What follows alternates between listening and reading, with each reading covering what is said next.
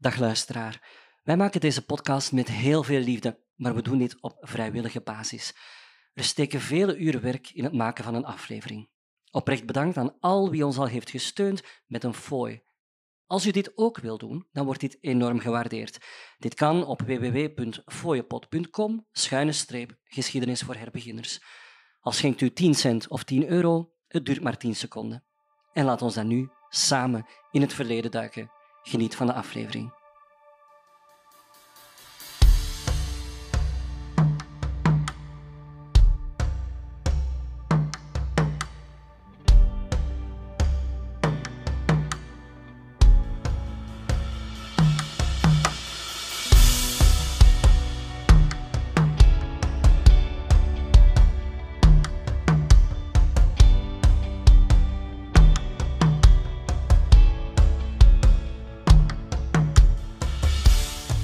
Terug allemaal.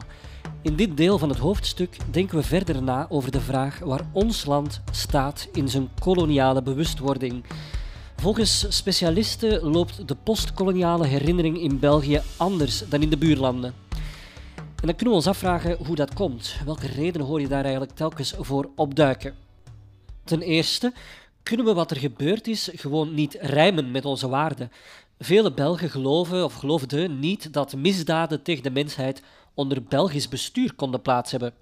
Zo van, alleen om het nu simpel uit te drukken, zijn wij nu een land van kwaliteitsbier en massamoordenaars? Ten tweede, er zijn gevoelige symbolen aan verbonden, zoals het Hof. Leopold II en Boudewijn zijn direct betrokken en het Koningshuis zit hiermee verveeld. 3. België telde in vergelijking gewoon weinig antikolonialisten door de uitgekiende pro-koloniale propaganda. Elk koloniserend land propageerde het kolonialisme, maar de Belgische propaganda was volgens specialisten toch iets geraffineerder. Congo werd in de Belgische huiskamers als onbeschaafd voorgesteld, met bijbehorende cannibalisme, mensenoffers, primitieve hutten, stammenoorlogen, slavenhandel, uh, you name it. En tenslotte vier, en dat is interessant en typisch Belgisch, koloniale kritiek komt typisch uit linkse hoek, zoals ook in de buurlanden gebeurd is. In België is koloniale kritiek anti-Belgisch, ook anti-koningshuis. En dat betekent dat de linkse bewegingen op die manier steun zouden bieden aan de beweging die anti-Belgisch is, namelijk het Vlaams nationalisme. In België heeft links uiteraard geen zin om rechts wind in de zeilen te blazen, dus focust het zich liever op andere thema's. We zijn langzaamaan de openbare ruimte aan het decoloniseren. In de zomer van 2018 werd, na zeker tien jaar lobbywerk en dus ook tegenkanting, in de buurt van de Matonge-wijk in Brussel de Patrice Lumumba Square ingehuldigd. In 2019 heropende in Tervuur het Afrika Museum. Toen ik alles las wat er toen verscheen, scheen het me toe dat het museum zo'n beetje ons geweten moest gaan zuiveren maar persoonlijk geloof ik dat er toen iets te veel hoop op gevestigd werd. Ik ben geweest, ik was blij dat ik niet alleen hoefde te gaan en dat ik met vrienden achteraf erover kon discussiëren. En de meningen waren erg verdeeld. Ik nodig u uit om zelf te gaan kijken. De musea gaan nu toch weer open en te oordelen. Er zijn duidelijk keuzes gemaakt. Symbolische ingrepen zijn gedaan. Maar het is aan u om uit te maken of ze volstaan.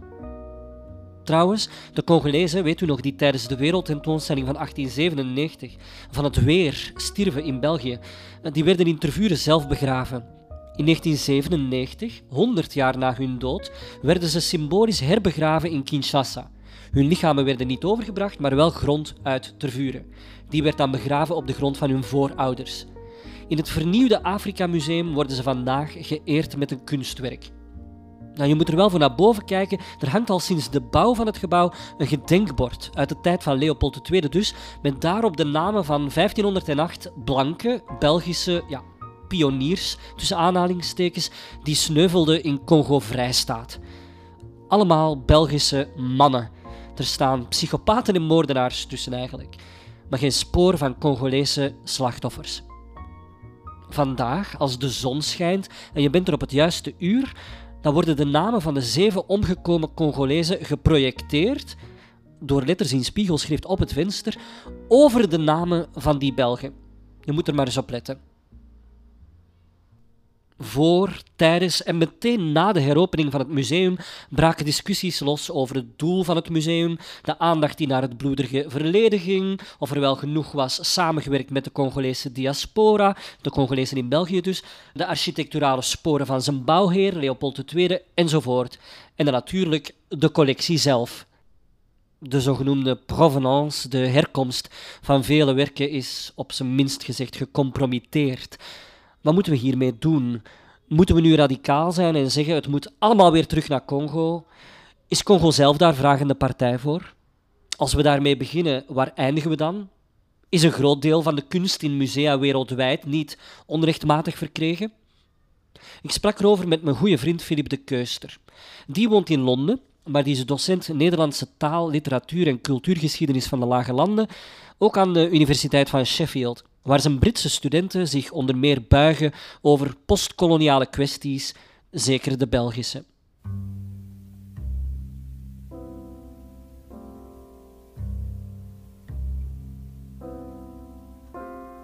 Ja, je merkt dat er bij jongeren vandaag een grote interesse is voor het koloniale verleden en het postkoloniale debat.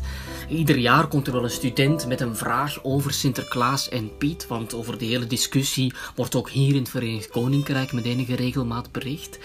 Eh, mijn eerste jaar als docent hier in Engeland uh, organiseerde ik tijdens de colleges een Sinterklaasdebat. Nou, uiteindelijk bleek dat compleet nutteloos, want voor Britten die niet met die traditie zijn opgegroeid, is dit gewoon onversneden racisme, punt, einde discussie. Maar we praten natuurlijk wel over die traditie en het koloniaal erfgoed. En dan gaat het al snel over de zogenoemde Elgin Marbles hè, in het British Museum. Of ook over het Afrika Museum in Tervuren. En de meeste van mijn studenten die roepen dan heel luid dat er gerepatrieerd zou moeten worden. En daar valt natuurlijk moreel heel veel voor te zeggen. Maar die zaken liggen vaak complexer dan dat, zowel juridisch als historisch. Restitutie, dat is het repatriëren van kunst naar waar ze gemaakt is. Philippe noemt de zeer gecontesteerde Elgin Marbles uit het British Museum. Eh, dat zijn delen van het Parthenon op de Acropolis, die al meer dan 200 jaar in Londen zijn en die tot op heden niet aan Griekenland zijn teruggegeven, ondanks uitdrukkelijke vraag daartoe. Hoe zijn die nu in Londen beland? Lord Elgin had ze eertijds met toestemming van de Ottomaanse sultan verkregen en aan de Britse staat verkocht. Maar toen Griekenland onafhankelijk werd van het Ottomaanse Rijk, vroeg dat land dat deel van zijn nationale trots terug aan de Britten. En die hebben het nooit teruggegeven. Ik vroeg Filip ook of hij iets kwijt kon over het volgende. De tegenstanders van restitutie gebruiken vaak het argument van de beperkte conservatiecapaciteit van andere musea om kunstobjecten zeker niet terug te sturen. Ja, ik zie niet in waarom het nieuwe Nationale Museum in Kinshasa niet in staat zou zijn goed om te gaan met dit soort erfgoed. Wat je hier wel ziet is, denk ik, ook vaak een clash tussen westerse en ja, laat ik het maar niet-westerse opvattingen noemen over musealiteit. Wij, hebben de neiging om een object te bewaren in originele staat. En dat betekent uh, bijvoorbeeld de staat waarin dat object in Leopolds collectie terecht kwam. Maar we vergeten daarbij vaak dat veel van deze objecten in hun oorspronkelijke context geen kunst, maar gebruiksvoorwerpen waren. En voor veel Congolese curatoren is het vanzelfsprekend, denk ik, dat die opnieuw beschilderd mogen worden, zodat ze juist gepresenteerd kunnen worden alsof ze opnieuw binnen de gemeenschap in die gebruikelijke socioculturele context zouden kunnen gaan functioneren. Daaruit blijkt ook nog maar eens dat onze ideeën over musealiteit niet zo universeel zijn als wij graag denken. Verder Verder kan je en, en, moet je restitutie ook breder zien dan slechts het fysiek teruggeven van een museumobject. Er zijn ook andere scenario's denkbaar. En zo zou België Congo kunnen erkennen als de rechtmatige eigenaar van de Congo-collectie. Uh, en dat die collectie dan in een soort van permanente bruikleen wordt tentoongesteld. En ook, ja, als je iets teruggeeft, dan wordt de band ook echt en definitief doorgesneden. Hè? Dan zeg je, hup, klaar, het is terug, handen ervan af. Maar je zou er ook voor kunnen kiezen om die verantwoordelijkheid echt te gaan delen. Het gaat uiteindelijk immers om een gedeelde geschiedenis, om een gedeeld verhaal. En dan ja, nog iets anders verder is het ook zo dat men uitwisseling van collecties zou moeten opzetten en zeker zou moeten bevorderen. Wij krijgen hier elke gelegenheid om Afrikaanse kunst te zien in onze musea, maar omgekeerd is dat natuurlijk allerminst zo, wat nog maar eens die ongelijke machtsverhoudingen weerspiegelt. Naast de restitutiekwestie is er ook nog dat andere hete hangijzer: officiële excuses. Hebben die zin? Wat houden die in? Wie verontschuldigt zich dan? In naam van wie? Zijn daar gevolgen aan gekoppeld? Hierover vroeg ik raad aan Nadia Nsai, een jonge Belgische politicologe bij wie de Belgisch-Congolese geschiedenis zowat door de aderen vloeit. Haar moeder is Congolese, haar vader het kind van een Belgische koloniaal en een Congolese vrouw. Zij werd geboren in Kinshasa, maar groeide hierop in België en studeerde politicologie aan de KU Leuven. Nu, in het voorjaar van 2020, brengt ze haar boek Dochter van de Dekolonisatie uit, waar ik met veel belangstelling heb gelezen en alle luisteraars aanraad.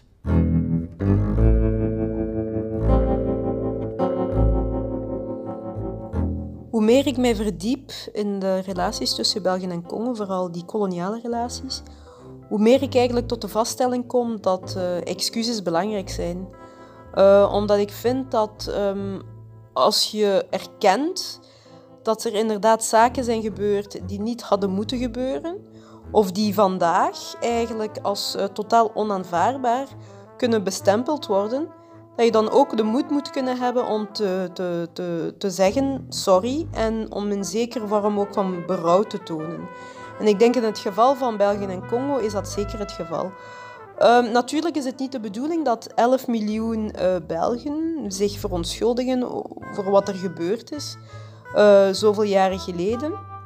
Maar het is wel belangrijk dat de personen en vooral de, de, de instituten die een belangrijke rol hebben gespeeld in dat Belgisch koloniaal project, dat zij zich wel uitspreken en dat zij vooral wel durven excuses in hun mond te nemen. En dan denk ik vooral aan uh, de pijlers van het koloniaal systeem. De eerste pijler uh, is het Koningshuis, uiteraard. Um, omdat het Koningshuis onder Leopold II toch ook wel degene geweest is uh, of het instituut geweest is dat uh, destijds België in dat koloniaal project heeft gebracht en zichzelf heeft kunnen verrijken omwille van de exploitatie van de grondstoffen in, uh, in Congo. Um, een tweede belangrijk instituut is de Belgische staat, die in 1908 de kolonie heeft gekregen, Congo als officiële kolonie. En eigenlijk het project heeft verder gezet uh, vanuit ook economische motieven, maar ook door het verder gebruiken ook van, van, van, van geweld om die Congolese bevolking verder aan het werk te zetten in dat economisch project op een zeer paternalistische manier. Um, een andere pijler is ook de katholieke kerk. Een katholieke kerk die officieel gezien vooral bezig was met beschavingswerk, met ontwikkeling uh, via sectoren zoals gezondheidszorg en onderwijs. Maar laten we niet vergeten dat als het gaat over die psychologische erfenis en dat minderwaardigheidscomplex, dat het toch wel iets is dat heel sterk ook is geïntroduceerd geweest vanuit uh, de katholieke kerk. Um, en vandaar dat ik denk dat ook de katholieke kerk ook uh, verontschuldigingen zou moeten aanbieden. Ze heeft dat trouwens gedaan recent als het gaat over uh, de metiskinderen, de gemengde kinderen, die heel vaak uit een zwarte context zijn gehaald, bij een zwarte moeder zijn weggehaald, om dan in ja, internaten, weeshuizen op te groeien. Uh, dus de katholieke kerk heeft daar wel excuses aangeboden. Maar ik denk dat het goed zou zijn om algemene excuses aan te bieden en niet alleen maar aan die gemengde kinderen. En dan tenslotte denk ik ook aan de bedrijfswereld. De bedrijfswereld um, maakt deel uit van die groep in Congo die heel veel te danken heeft aan de Congolese grondstoffen. Er zijn tot vandaag nog een aantal Belgische bedrijven die winsten boeken en een hele verhaal begint eigenlijk bij die koloniale periode. Um, dus in die zin denk ik dat ook zij eigenlijk samen met het Koningshuis, met die Belgische staat en de kerk zeker ook een historisch pardon zouden mogen uitspreken. Ik vroeg haar ook wat zij vond van het koloniale bewustzijn van ons land vandaag. Kennen we genoeg van dat deel van onze geschiedenis? Ik merk dat er een algemene consensus is over de gruwelijkheid van de periode onder Leopold II en dat men daar vanuit een maatschappelijk inzicht redelijk, redelijk kritisch over is. Um, maar als het over die Belgische periode gaat, is dat toch wel wat anders. Um, en de vraag is natuurlijk, ja, hoe komt dat? Volgens mij heeft dat te maken met het feit dat de Belgische bevolking in Congo vooral is beginnen toenemen na 1908. Dus het is pas in die periode dat er heel wat uh, Belgen vanuit België naar uh, Belgisch-Congo getrokken zijn. En dat betekent dus dat er ook heel wat families zijn, dat er duizenden families zijn geweest die een of ander link hadden met een persoon die destijds naar Belgisch-Congo is vertrokken.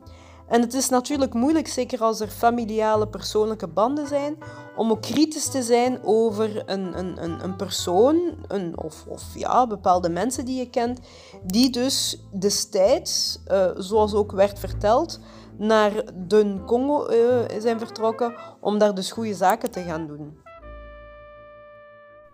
Die onwil om zich kritisch uit te laten over Belgisch-Congo herken ik ook vanuit mijn beroep. Ik geef geschiedenislessen ook in volwassenenonderwijs bij cursisten die stadsgids of reisbegeleider willen worden. Ik ben dan vaak de jongste in het klaslokaal en het heeft al vaak tot heftige generatiegebonden discussies geleid, ja, waarbij ik dan wel eens bijna in mijn gezicht snotneus word genoemd en dat ik dat allemaal niet kan weten, juist omdat ik geen familie heb gehad die in de kolonie heeft gewoond ik heb het speciaal nog eens nagevraagd voor dit hoofdstuk aan mijn ouders. En de twee kanten van mijn familie zijn inderdaad in hun kot gebleven. Maar er zijn nogal wat Belgen die een probleem hebben met het idee om het kolonialisme als systeem af te keuren vandaag omdat ze dan denken dat ze, om het wat simpel te zeggen, een braaf tante nonneke een mes in de rug planten of zo. En dat is niet zo. Heel veel kolonialen, de meeste wellicht, zijn met de allerbeste bedoelingen naar daar gegaan en hebben goede zaken gedaan. Dat is meetbaar. Daarnaast, en dat zagen we in het vorige deel van dit hoofdstuk, zijn de generaties na de onafhankelijkheid opgevoed met het idee van die modelkolonie, dat dan in de journalistiek en media werd opgehouden. Maar als we ons te hard focussen op Leopold II als een soort van historische bliksemafleider, 's werelds grootste landeigenaar of de koloniale Calimero, ja, dan gaan we dus niet kritisch nadenken over het kolonialisme aan zich, het achterliggende systeem. Omdat ik wilde weten hoe men in academische kringen de gemiddelde koloniale kennis van studenten evalueert, nam ik contact op met mijn voormalige professor aan de Universiteit van Antwerpen, Marnix Bijen. Onder andere zijn vakken over de geschiedenis van de geschiedschrijving, historiografie, die hebben mij meegevormd in mijn beroep. Het was fijn om nog eens contact op te nemen. Zelf heb ik de eer gehad om na mijn studies twee jaar assistent te mogen zijn aan het departement geschiedenis.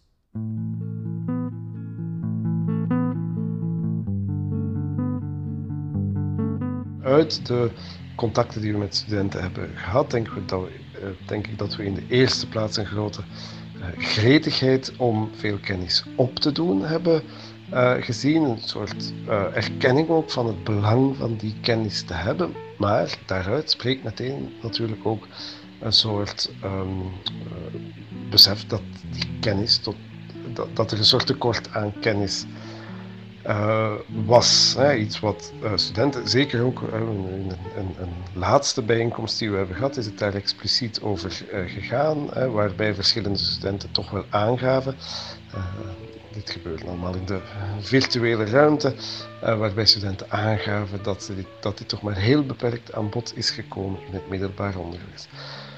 Tegelijkertijd denk ik dat hier nu net uh, hele grote verschillen tussen uh, verschillende studenten bestaan. dat sommigen heel weinig ehm, les hebben gekregen over dat koloniale verleden, anderen in elk geval iets meer. Het is toegenomen, maar het is toegenomen op een zeer ongelijkmatige manier, zoals dat denk ik vaak in, in, in nogmaals, dat, Bel of dat Belgische en zeker ook het Vlaamse onderwijs, dat door een heel grote vrijheid van de leerkracht is getekend. Dat, dat betekent ook dat er ongelijkmatige resultaten geboekt worden. maar in het algemeen zou je kunnen zeggen dat ehm, tot op heden denk ik toch de kennis eerder beperkt is. Dat zij zich beperkt tot een soort algemene uh, grondlijnen van het verhaal en soms ook vrij misschien wel karikaturale beelden, maar dat een soort doorvrochte, gedetailleerde kennis toch ontbreekt. En dat herken ik zelf maar al te goed. In mijn lessen in het middelbaar merk ik voor dit hoofdstuk een opvallende interesse. Ook hebben jullie, onze luisteraars, dit onderwerp gekozen via een poll op onze Facebookpagina. En ik denk ook dat velen onder jullie veel hebben bijgeleerd in deze afleveringen. En dat is dan niet per se de verdienste van ons gesproken dagblad, maar eerder het gevolg van een eventuele veronachtzaming van het onderwerp in het onderwijs. Hoewel ik daar geen karikatuur van wil maken. Al zeker vanaf de jaren tachtig zijn er leerkrachten bezig, zij het progressievere denk ik, met de koloniale geschiedenis te behandelen met hun leerlingen. Maar hoe komt het eigenlijk dat daar zo'n grote verschillen in bestaan?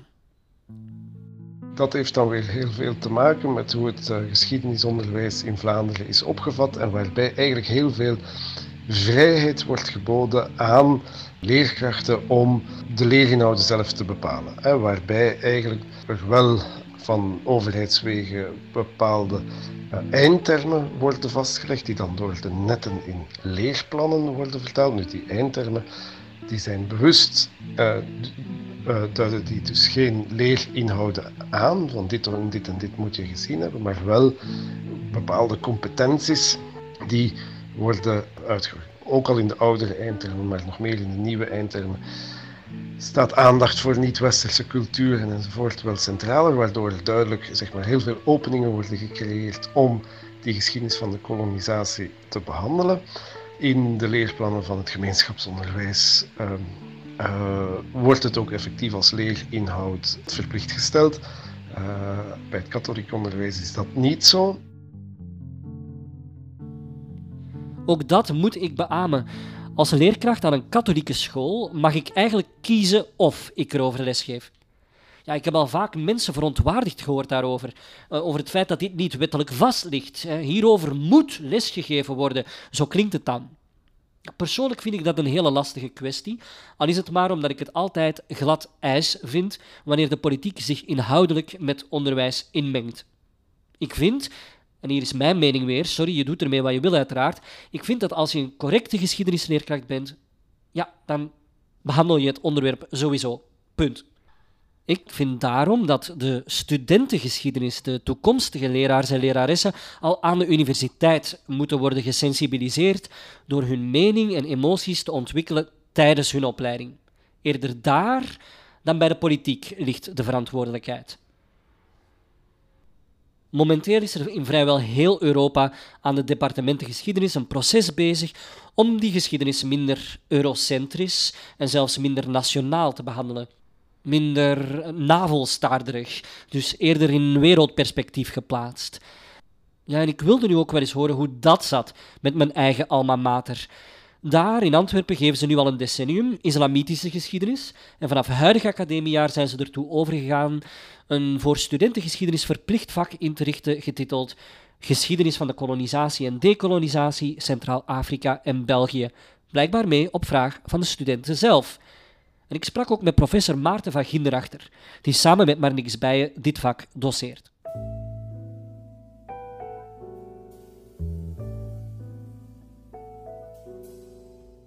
geschiedenis van kolonisering en decolonisering Centraal-Afrika en België is een algemeen inleidend historisch uh, vak waarbij we onze studenten uh, enerzijds zicht geven op de feitelijke geschiedenis van Centraal-Afrika uh, sinds het begin van de ja, menselijke bewoning daar er is dus ook een deel van de les dat is gewijd aan de geschiedenis voor decolonisering. Want een van de problemen bij vakken die gaan over quote koloniale geschiedenis is vaak dat zij de geschiedenis beschouwen als een, een, geschiedenis van geschreven bronnen, als een geschiedenis die enkel pas kan beginnen van het moment Europeanen contact krijgen met die regio, maar dat is natuurlijk niet het geval.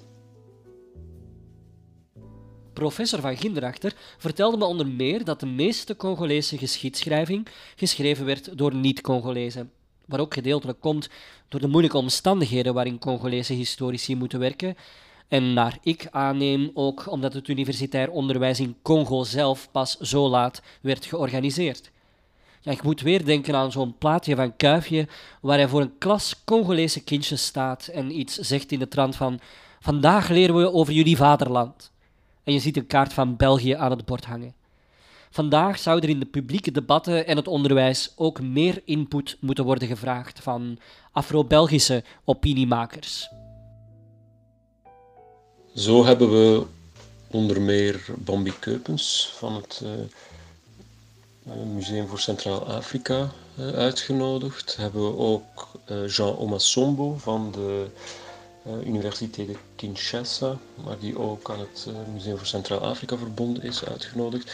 En ook Nadio Nsai, die gewerkt heeft over postkoloniaal Rwanda en Burundi daarmee zijn natuurlijk niet uh, alle problemen van ja, vertegenwoordiging van Congolese stemmen opgelost, uiteraard. Maar we maken onze studenten er in elk geval bewust van dat, er een, ja, dat daar een, een probleem ligt waar ze rekening mee moeten houden. Om ons verhaal dan eindelijk af te sluiten. Wat met de relaties met het huidige Congo? We zagen al dat België mee een rol speelde bij de onafhankelijkheidsstrijd, het opzij schuiven van Lumumba, de machtsgreep en het regime van Mobutu. In 2010, bij 50 jaar onafhankelijkheid, was er heel veel ophef over de vraag of koning Albert aanwezig moest zijn en zo ja, of hij een toespraak moest houden of niet. Het corrupte regime Kabila lag politiek immers bijzonder gevoelig in Brussel, maar de relaties met het land waren ook belangrijk. Dit jaar, in juni 2020, viert het land zijn 60ste verjaardag. Is hier voor België nog een rol weggelegd? Ik vroeg het opnieuw aan Nadia Nsai. Als we recenter kijken, zien we dat er vandaag een nieuwe president is, Felix Tshisekedi. De eet afgelegd in uh, januari 2019. Die aanvankelijk heel veel kritiek kreeg vanuit België, omdat België natuurlijk weet dat uh, Felix Tshisekedi niet op een eerlijke manier uh, president is geworden, uh, van Congo. Maar toch zien we ook dat België eigenlijk het eerste Europese land was om Tshisekedi met alle grote egaars te ontvangen hier in Brussel. Um, en dat toont ook zeer mooi aan dat België eigenlijk niet zozeer altijd inzit met democratie of mensenrechten, maar dat België ook een beleid voert dat ook heel sterk rekening houdt met geopolitiek en ook met economische belangen. Op dit moment zien we dat Belgische bedrijven zich ook aan het positioneren zijn om in de toekomst meer zaken te gaan doen met uh, het regime van uh, Felix Tshisekedi. En dan heb ik het over het bedrijf, um, het havenbedrijf in Antwerpen bijvoorbeeld. Ik heb het ook over de diamantsector, maar ook zeker over andere sectoren die hopen om ook profijt te halen uit een vernieuwde samenwerking met uh, president uh, Tshisekedi. Dus ik denk dat indien de koning, um, naar aanleiding van 60 jaar onafhankelijkheid van Congo, een nieuwe weg wilt inslaan, dat hij ook de moed moet hebben om, in tegenstelling tot zijn voorgangers, dit op een andere manier ook aan te pakken. En het volstaat dus ook niet meer om gewoon naar Congo te reizen, om daar te dineren met uh, de Congolese president, om een paar ontwikkelingsprojecten uh, te bezoeken en verder eigenlijk niets te zeggen. Ik denk dat het belangrijk is dat de koning de moed vindt om eerst en vooral excuses aan te, uit te spreken ten aanzien van de Congolese bevolking voor wat er gebeurd is tijdens de koloniaalperiode en waarom zelfs niet over zaken die België gedaan heeft na 1960. En daarnaast denk ik dat er ook in België een debat moet plaatsvinden om die samenwerking met Congo eigenlijk ook naar een ander niveau te brengen. Namelijk een samenwerking die veel meer steunt op eh, gelijkwaardigheid en die zichzelf dus ook dekoloniseert. Want op dit moment zitten we nog altijd vast in een soort van neocoloniale relatie.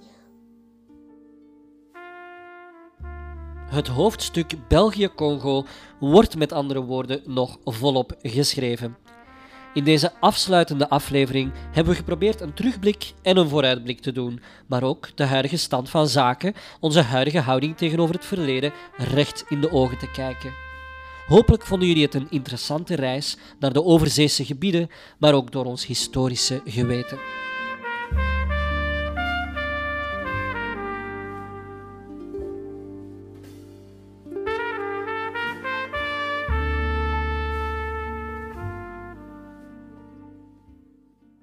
Beste luisteraars, wisten jullie al dat wij intussen ook op Instagram zitten onder onze naam Geschiedenis voor Herbeginners? We zijn nog volop op zoek naar volgers. Daar kunnen jullie trouwens ook veel makkelijker foto's bekijken die bij oudere afleveringen behoren.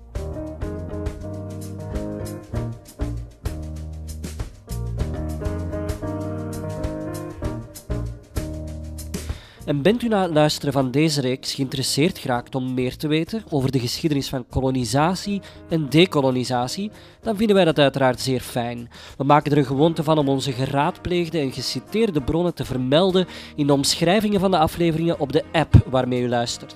Samen met onze errata, rechtzettingen of leuke weetjes die we binnenkrijgen van luisteraars. Indien u vindt dat wij het verhaal niet volledig genoeg hebben gebracht, indien we fouten hebben gemaakt of cruciale zaken onder belicht hebben gelaten, laat het ons alstublieft weten. Wij zijn ook voortdurend aan het bijleren hier. Als u meer wil lezen, is er naast het uiteraard prachtige standaardwerk Congo van David van Rijbroek, intussen door iedereen bekend vermoed ik, ook veroverd, bezet, gekoloniseerd. Congo 1876 tot 1914 van Mathieu Zana Etambala of Dochter van de dekolonisatie van Nadia Nsai. Een interview met beide posten we bij de bronnen van deze aflevering. Daarnaast is er ook, wanneer we spreken over kolonisatie, een boeiende bundeling van teksten van historici. Voor deze reeks heb ik een hele trits aan bedankingen over te brengen. We zijn een beetje internationaal gegaan deze keer en daarom bedank ik graag mijn netwerk aan de andere kant van het kanaal. Philip de Keuster voor zijn bijdragen over restitutie, maar ook zijn niet aflatende inhoudelijke advies. Acteur en theatermaker Andrew Stegel en toneelschrijver Nicholas Wright, die Cecil Rhodes en Rudyard Kipling voor uw rekening namen. Jordi Britton, student aan het Center for Dutch and Flemish Studies aan de Universiteit van Sheffield als E.D. Morel. En tenslotte Henriette Lauwersen voor haar bijdrage over dekolonisatie. Aan deze kant van het kanaal hielpen volgende mensen ons met hun bijdrage. Ellen van den Einde deed verslag van het gezelschapsspel Catan. Raf Njotea maakte reclame voor Paris Soap. Jury van Langendonk was griezelig overtuigend als Leopold II. En Christine Maas deelde haar ervaring als voice-over van Te Klein België Vakantieland. Schrijver en voormalig Radio 1-stem Tony Koppers las de trotse onderschriften in bij Slans Glorie. Nadia Nsai hielp ons nadenken over de relaties met Congo. Haar boek Dochter van de Dekolonisatie ligt dus nu in de winkels. En van het departement Geschiedenis van de Universiteit Antwerpen hoorden we Marnix Bijen en Maarten van Ginderachter. Een speciale eervolle vermelding gaat uiteraard naar onze twee kroongetuigen van Belgisch Congo, die van het maken van deze reeks een ontroerende ervaring hebben gemaakt de meest slepende Monique Smits en de immer goed gemutste Jean-Jacques Tamba. Ikzelf, Jonas Goosenaerts, praatte de boel wat aan elkaar en de prachtige montage werd andermaal gewaarborgd door Filip Veekmans. We zijn trouwens altijd op zoek naar mensen die eens of nog eens willen meewerken aan ons gesproken dagblad. En we willen ook graag iedereen bedanken die ons steunt met positieve feedback en ons op die manier de drive geeft om verder te doen. Graag tot een volgende keer, iedereen.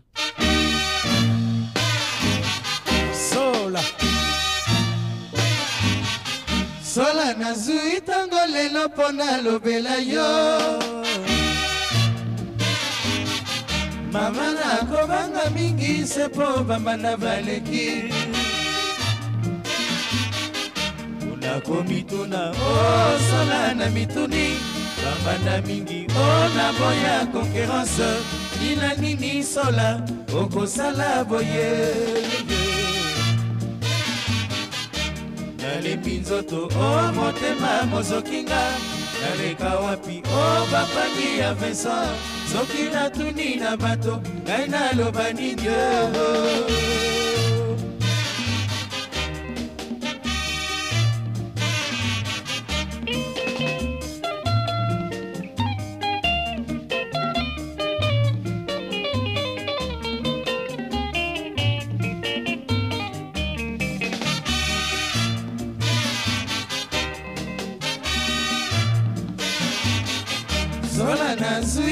lelo mpona lobela yo.